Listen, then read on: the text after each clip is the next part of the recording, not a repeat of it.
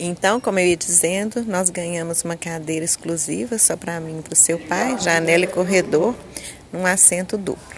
Na saída para fumar um cigarrinho, nós engraxamos as botas para ajudar um rapaz. Foi um momento muito engraçado, a mamãe desequilibrou várias vezes, fiquei constrangida, é claro, falei com ele.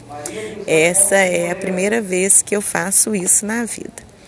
Mas de qualquer maneira foi para dar uma força e eu vou mandar a fotinho para vocês. Nós estamos sentados aqui no portão C64 esperando para sermos chamados. E agora é oficial, estamos indo voar para Madrid. A mamãe não está calma nem nervosa, não estou pensando em nada, só na saudade que estou sentindo de vocês. Cheirei vários perfumes para ver se eu achava um cheirinho para a Laura nos free shops. São vários free shops, quilômetros de distância, 11 minutos de caminhada para chegar no nosso portão. Então, mamãe está gravando esse segundo dia. Rimos muito com a Paulinha, contamos muitas histórias. Vi vocês aí na piscina. Se cuidem, não deixem o Gael sem comer, tá? Mamãe ama vocês, seu pai vai mandar um beijo novamente.